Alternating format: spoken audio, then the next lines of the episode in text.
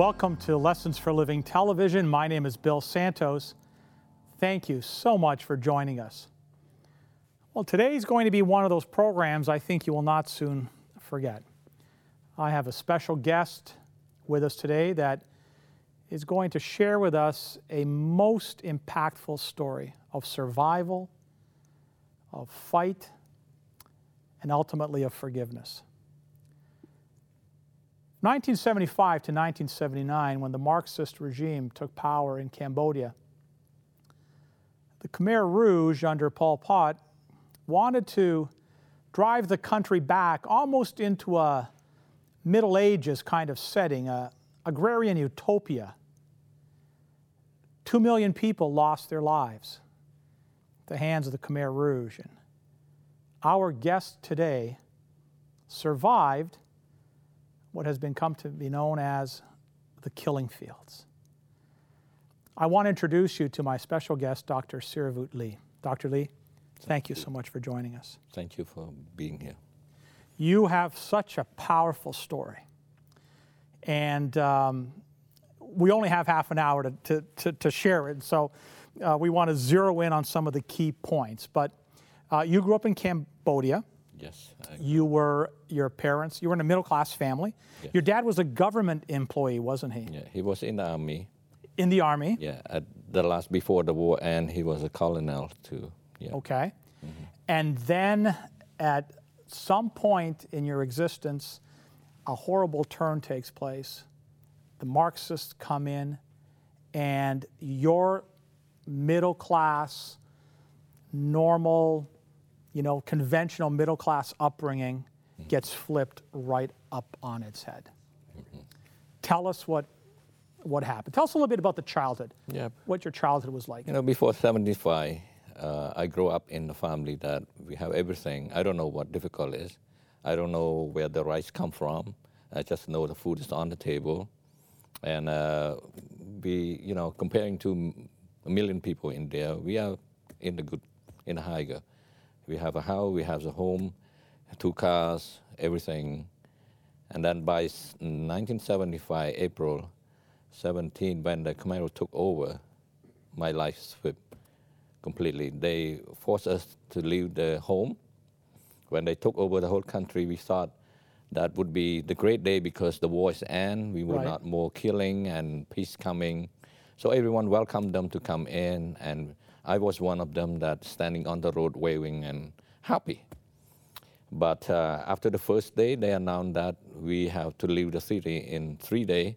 And uh, they promised with us that just go out for three days and we'll come back. So take anything that you can take with you because American will bomb the city. So every city in the country have to evacuate out. So that's the starting point of my life that time. So this happened right away as soon as they Right away, the first three days, the, the, actually the first three days, they uh, start announcing and call people to go out. And the technique, the trick they said is American will bomb gonna the cities, bomb. so I they see. protect us. But in term, actually, they not protect us. They want to break us apart so that they can have a full control. So it, it- your, your mom, your dad, and you had what four siblings? The, to make a story short, let me share with you a little bit because if I was with my dad, my mom, I would not be alive today. Uh, just only a few weeks, actually a few weeks before, because the war ended in April. In March break, I went to visit my grandma in uh, in one of the province of the Cambodia, about 400 kilometers away. So I flew out with my uncle who flew the C-130, the big airplane back and forth. So I said, he said, just go uh, visit your, uh, and you can come back next week. I will, when I drop the stuff, we can pick you up. So I went with him. But that first, when the plane left, the airport was blown up that day after I got to the province. And So the, that the airport where you left from was blown up. no, the, one where you arrived. arrived, Yeah, They blew that up. they blew up on after Oh, okay. my uncle flew out. Flew out. It blew up. blew so up you were there. stuck there. I'm stuck there. So that what, in a way, when look back, it, that what make me survive. Without that, they would know that I was the son of uh, somebody working in the government, public servant like that. They would kill me right away. Yeah. So, so your mom and your dad are in the city. in the city, in Kansas City, with, With- my with- two brothers, two sisters, and uh, my two sisters who live with my grandma in the province. That what we are together. We were together, three of us, and with my grandma, four of us. So, did you get word from your parents that you were being that they were being told to leave After the? that, after the war, because we no no telephone, because by the 75 April, it, everyone it everything it chaos and uh, no contact. So when the the airplane cannot land there anymore, we no more contact. Wow. So after in April '75, after that, a few days later on, that what they forced us. So I live in the, a small city, but every city in the country was forced, was evacuated. So everybody now has gone into the country. Yeah, anyone, uh, they come to us, they come to the house. I still remember some incident really clear.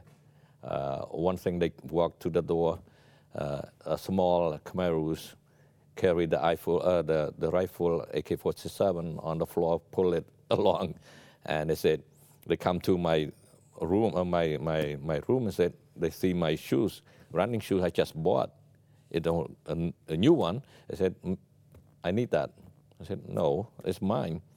I need that. And then he pulled up the rifle, so we give him, and he, he go around to take anything in the house up to him.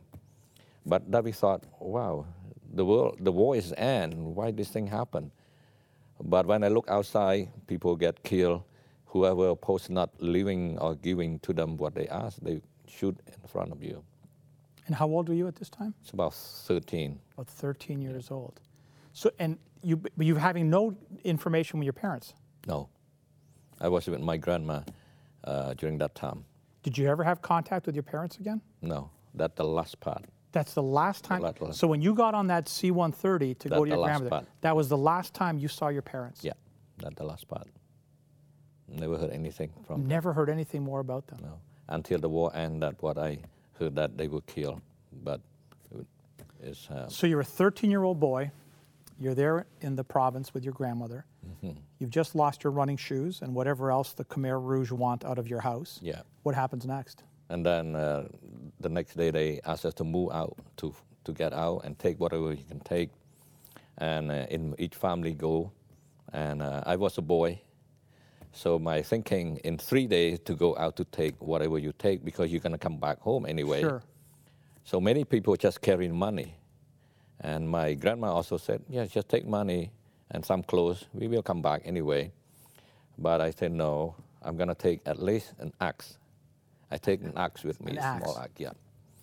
Uh, my, my thought is, at least I protect my sister uh, because they are still young. They're older than me, but they are young. So, so we carry whatever we can carry. But before I went, let me share you one incident. Before I left for that, I said, I told my grandma, my grandma said, just go to buy some medicine because we may need it along the way. So I went to the pharmacy that beside, close to the, her house. A long line waiting to buy medicine. And uh, the Khmer walked around and said, let's move, let's move, let's go, let's go.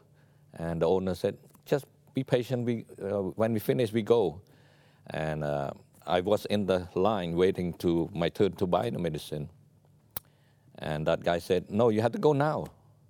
The owner said, no, just wait. Bang, he shoot them right there in front of Right us. in front of you? Yeah, blow up the, the blood all over the place.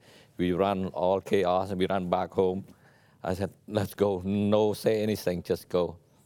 And that one is the first time I see they kill people in front of me. Sadly, it wouldn't Yeah. be the last time. No, that the first time. Many more during that. Yeah.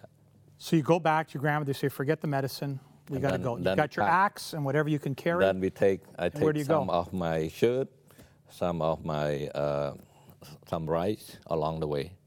It just, from the place, from my grandma house in the city to the edge of the city, the whole day, we cannot get out because it's chaos. People forcing out from hospital with the hospital bed, the family carry whoever, whatever, whoever. And along the way, people who cannot walk, they kill them there. And so every time they kill people, we run. We, we, we afraid, frightened. So along the way, people cannot walk, they die there. So oh we walk out, Many day by the time we get out. So at the time they asking that you know you can go to wherever that you grow up, the native home, uh, village that you are. So my my grandma said, let's go back to her village, about 45 kilometers away. So we go to the edge of the city already, and uh, people still have difficulty to walk out because so many people, chaos. So they send the truck in. Many truck come in and said, anyone cannot walk, get on the truck and go. So everyone jump on and get on. And uh, by the time get to my turn, because so many people before us, we had to be patient and wait. And by the time we get on, the new truck come in. I get up, I pull my sister and pull up my grandma. And then one of the Khmer came in behind the truck. I said, you get off. He pointed the rifle to me. I said, why? You get off. Your grandma cannot uh, just get off. I said, my grandma cannot walk because he, she's old. She's almost 70 already. I said, get off. You, you don't obey? Said, get off. And then he looked at me to the face like he looked at you and said, when you go to the village where you go, first thing you do, grow a tree in front of your house, which it means, the name of the tree, it means foolish. In, in term, the real name is uh, sesame tree. Sesame. In, in, in Cambodian word. Right. But the same word, uh, the same sound, it means foolish. Foolish. And then you grow the, the cotton tree at the back of your house. Cotton tree in the word in Cambodian language, it means deaf and you don't hear anything, you don't know anything. I said, I don't understand what you're talking about, but just listen to me and get off. So he got off. But I'm so upset with that guy. Why he not allow me to go up? And by the time we uh, walking furthermore, I see the same truck coming back in less than maybe a few hours later. I come back. How come this truck comes so quick? 45 kilometers away, it takes longer than that. Later on, when we get out of the city, we realized that. I was realized that the dead people along the, the, the highway, because those people, when they bring out to the city, they send them down and they shoot along the way and they die there. Oh my goodness. Because that the one they screening, the one who cannot walk, that the one the the rich people, the people live by the poor pe- on the on the poor people life, so they screening out, they kill all those people. Oh my goodness. Yeah. So where did so what do you do now? After that, Yeah, you're we walk three four day, three four day all night and, and daytime. By the time we get to but the are they village. feeding you or what? whatever you carry with you. So that's what I see people that carry no money, they die along the way. They try to buy. Uh, after everyone move out, the next day the money no use, no more money, no useless. Nobody sell anything, and because not counted. So people people die with starvation, die with uh, stealing from each other and killing from each other to get the food. So how long is this process? How long? And, so did you end up back at your grandmother's village. town- village? When we get to the village, they send us out again because that village, they said, it's not because in, in, in the killing during the Khmer takeover, they divide the people. The one who under the government, they call new people. The one under their their their liberal their the place they control, they call the new the old people. The old people have responsibility to take care of the new people. So when we went to the village, it's still under the, the government before, so it's a new new people, a new area. So you have to get out of that too.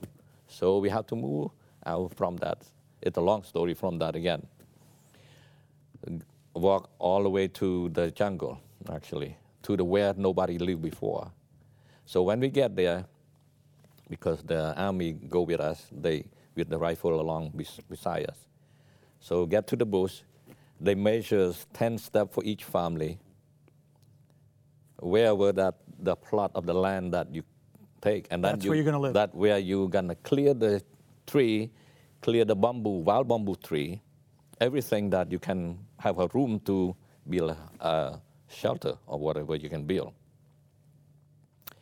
Uh, you see, fortunately, I have an axe. Right. But the problem is, an axe cannot cut the wild bamboo tree because wild bamboo tree, a lot of stone come out from the tree itself. You cannot reach to the tree. I see. Okay. You understand what Yes. I'm saying? So take me many months before I even can clear those things. So every night we sleep under the the, Under the dew- stars. under the star, and rain come, wet, cold, shivering, and everyone. Many people get sick during that time and die. How long was that period that you were in the months? we live there for the rest. But uh, after a few months, when we build the place, so it take longer story. It take many, many days. I have to go out with the people that I don't know, because they, some people who have the parent, they have uh, enough equipment to, know, knives and axe to cut the tree. I have only my axe. So I go with the older people going to the, the bush, to the jungle to cut the tree and pull it back with 13 years old, I carry one tree at a time, pull it back, and uh, my my my grandma just uh, uh, tried to clear the place the lot. Take us many months before I can get a place to sleep that no more wet at night. And what are you doing for food, or I mean, After after the first two after the first week after we run out that they distribute they give the food they give the rice for every family depend on many number that we have. at some point you realize that this is not, you're, you have no future here. No, no. That is not too bad yet, because that is just beginning of the journey. They put you in the make into a village, but after you have a village now, they take us out. All the young people have to go out in the mobile team. It means go out to planting the rice plant all over the place, cut the tree and clear the, the forest and all those stuff, make it to uh, farm farmland. And only the old people that stay in the village. And so from there, everything it belongs to the government. You don't own anything. All the clothes that we wear, any color, you cannot wear any color clothes. So we don't have a black and uh, a black clothes. So everyone have to use the, you know, I don't know what to call the thing from the tree, and like sometimes we use the mud to put the clothes there to make to change the color, become black. So we had to wear black. Everyone wear black. And- Everyone wore the same. Yeah. So you're going out on these mobile teams. You're you're you're, yeah, you're it's a long story there too. Yeah, You're planting. You're Yeah. Because their goal was to make it into an agricultural, and that's what they plan. that's what the plan was. Yeah, but the the, the thing I, uh, from I look back, it's not really a plan. It's a screening area a part. They want to screen anybody not really farmer, not a work hardworking people. They kill them because those people, the the, the the slogan they say it, keep you have no benefit, destroy you is no loss. If you cannot work, kill. If you cannot walk, you kill. And at the time, if you can read, you can write, you, you wear glasses, they kill you too. If you wear glasses. Yeah, if you wear glasses. Because only the, the capitalists that the one who wear glasses, the one that, the rich people. Eventually, you make your way out of. So Survive from that, yeah, You survive that, and you get yourself yeah, out of Cambodia, and you flee to is it Thailand? yes. So how did that? Uh, That's a different story again. It's a big story there. It's long uh, to uh, walk about, uh, I would say about 60 kilometers away from uh, where I, after the, the, the, the, Vietnam, the, the Khmer Rouge was kicked out, about 60 kilometers away, we walked through the landmines and crossed the border to the Thailand. It's a long story there. through landmines. Yeah. Uh, I was caught many times during that time too, but so I. When you got, you told me the other day that when you finally made it to the refugee camp, you had a mechanism that helped you stay alive. Yeah. What also. did you? What did you? Uh, Because by the time we, you know, let me share with a little bit with that. yes, Uh, of course. uh, to walk from the highway, cross the border into the Thailand land, because the refugee camp is inside Thailand, that the international camp, what we call Khao-I-Dang camp. And along the camp, there's uh, many camps that the, the fighter fight back with the new government. So we had to cross that border. I was stuck in that area, almost got killed many times during that time. But let me share just a story from the crossing that from the border to into Thailand. I was caught along the way uh, because they caught us. There's a smuggler. You pay them. They have the the guiding. They can guide you across the landmine there because you don't know where it is, right? Uh, we leave at night. So the time comes, they come to us and said, let's go. We pay the money, we go. Uh, just get out of the, the, fighting, the fighting camp there to the, the outside. We, arrest, we were arrested. While we arrested, there the group of the fighter coming along. They shooting each other. So we run. I was stand up and run. I don't know anybody. Everyone ran across the field and I ran across the field, get to the, the bush, get to the forest. I don't know where I'm going because it's night, nighttime, dark, so dark. I run all night, I run, never stop. I keep running, running. I don't care anymore because if I got shot, just die, forget it, because I survived from a killing field. So I keep running all night until I exhaust, I fall asleep in the bush, in the jungle, in the forest. Nobody, no sound, nothing. And I woke up in the morning, look around, I hear the sound of people walk. It's just close to where I was sleeping. I followed them, and then that was the smuggler group that every many people run across the, the jungle there. So I followed the group and got into the camp. Uh, and when you get to the camp, they not register you because you are they close the camp already. They not international. UNHCR not register new people. So I have uh, crossed the border, just get into the camp. The Thai soldier got in the camp also. If they saw you, they shoot you too. So many people die. So some of them, some of our group was shot. We run. Whoever survived run through that. So I one of them was survive, run through that, get into the camp. But the problem, get into the camp, you don't have registration, so you don't have any place to live.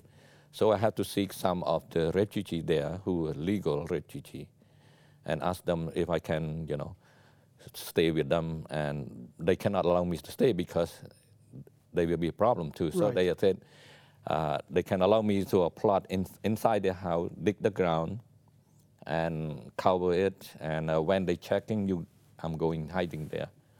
So for almost a year, I lived like that, out and in, out and in, when every time they check. You know what? We're uh, it's it's a long story. We're out, and we're out of time. So here's what yeah. we're going to do. Yeah. Because uh, I need you to continue this story. We can't continue it today. We're to. Would you, would you come back next yeah. week? Yeah. And I want to talk about how you dealt then with all of this anger and, mm. and, and this this bitterness after losing all of your siblings and your parents and all of this that you went through. Yeah. And so, uh, w- will you will you come back again next week and yeah. we'll pick it up uh, from here. Let's have a word of prayer as we as we close. Gracious God, loving Heavenly Father, thank you so much for preserving Dr. Lee and his powerful testimony. Father, uh, we think of uh, so much suffering in this world, and I pray that uh, uh, you draw near to those that are suffering right now, Father. Uh, they may not be watching us from a refugee camp. They may be watching us from a prison cell. They may be watching from a, a hospital bed. They may be watching us from a broken home, Father. Bring healing and comfort them the only way you can, we pray in Jesus' name. Amen. Amen.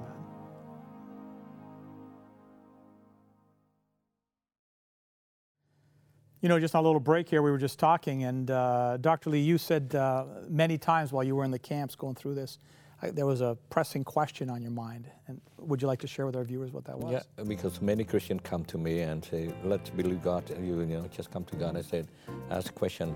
If God is so powerful and so loving, why he allowed this bad thing happen, especially to the innocent children like me and other people that die? It's a very good question. We're going to touch on that next week. But if you're watching today, I have a special gift for you. It's a very special edition of the magazine Signs of the Times that helps us answer the question how to live when life is unfair. We'd like you to have that because I think it helps address those questions of suffering and when the innocent suffer, if God is love, why is there so much bad in the world? We'd like you to have this copy of this magazine. Here's the information you need to secure yours. To receive today's free offer, you can log on to the Lessons for Living television website, www.l4ltv.com. That's the Lessons for Living television website, www.l4ltv.com. There you will find the links to download a video and transcript of this program. You can also write us at Post Office Box 27030, Simcoe Conlin Post Office, Oshawa, Ontario, L1G 0A3, and we would be happy to send the offer out to you. If you live in Canada, this offer will be sent out to you free and postage paid. For viewers living outside of Canada, shipping charges will apply. If you wish, you can order this offer by calling our 1 800 number and speaking with one of our volunteers at 1 800 972 0337. 1 800 972 0337. You know, if you enjoyed uh, this program today, I want to remind you that on our website, l4ltv.com, uh, you can watch it again. It'll be up there uh, just shortly after the program comes to an end. You can also go on the YouTube channel. You can subscribe to the YouTube channel and get uh, a notice of when our programs are posted there. And uh, on the website, you can find out where I'll be appearing live. But I wanted to thank Dr. Lee for being here. And maybe we can touch on a little bit of what we're going to talk about uh, next week. So we're going to pick up the story with you in the camp. You're not a Christian, right? No. You are Bitter. wrestling I was so bitter and anger. and you have to deal with this because you know you survive the killing fields but if you don't deal with that bitterness and that anger that's going to end up uh, killing you Yeah. and so you're going to provide for folks a very uh, interesting method or formula for dealing with bitterness and anger Yes. sadly many people watching us today have had unfair things happen in their life and i think this is going to be very powerful so thank you Thank you. Yeah. uh, thank you for joining us um, and for sharing that part of your story. And uh, um, tell us where you pastor, because you're pastoring right now. I'm pastoring in Mount Zion Filipino Seventh Adventist Church, and uh, you know God working in the different ways, and He sent me that Cambodian guys not speaking Tagalog to into a pastor in Filipino churches, but uh, that where I am. We're going to put uh, the link to the Mount Zion Filipino Church on our l4ltv.com website so you can uh, find where Pastor Lee will be appearing also. Well, that's all we have for today. The time goes by so fast. Thank you so much for joining us, and we'll be praying that we'll have this opportunity to do this real soon again. Until then, God bless. We'll see you again real soon.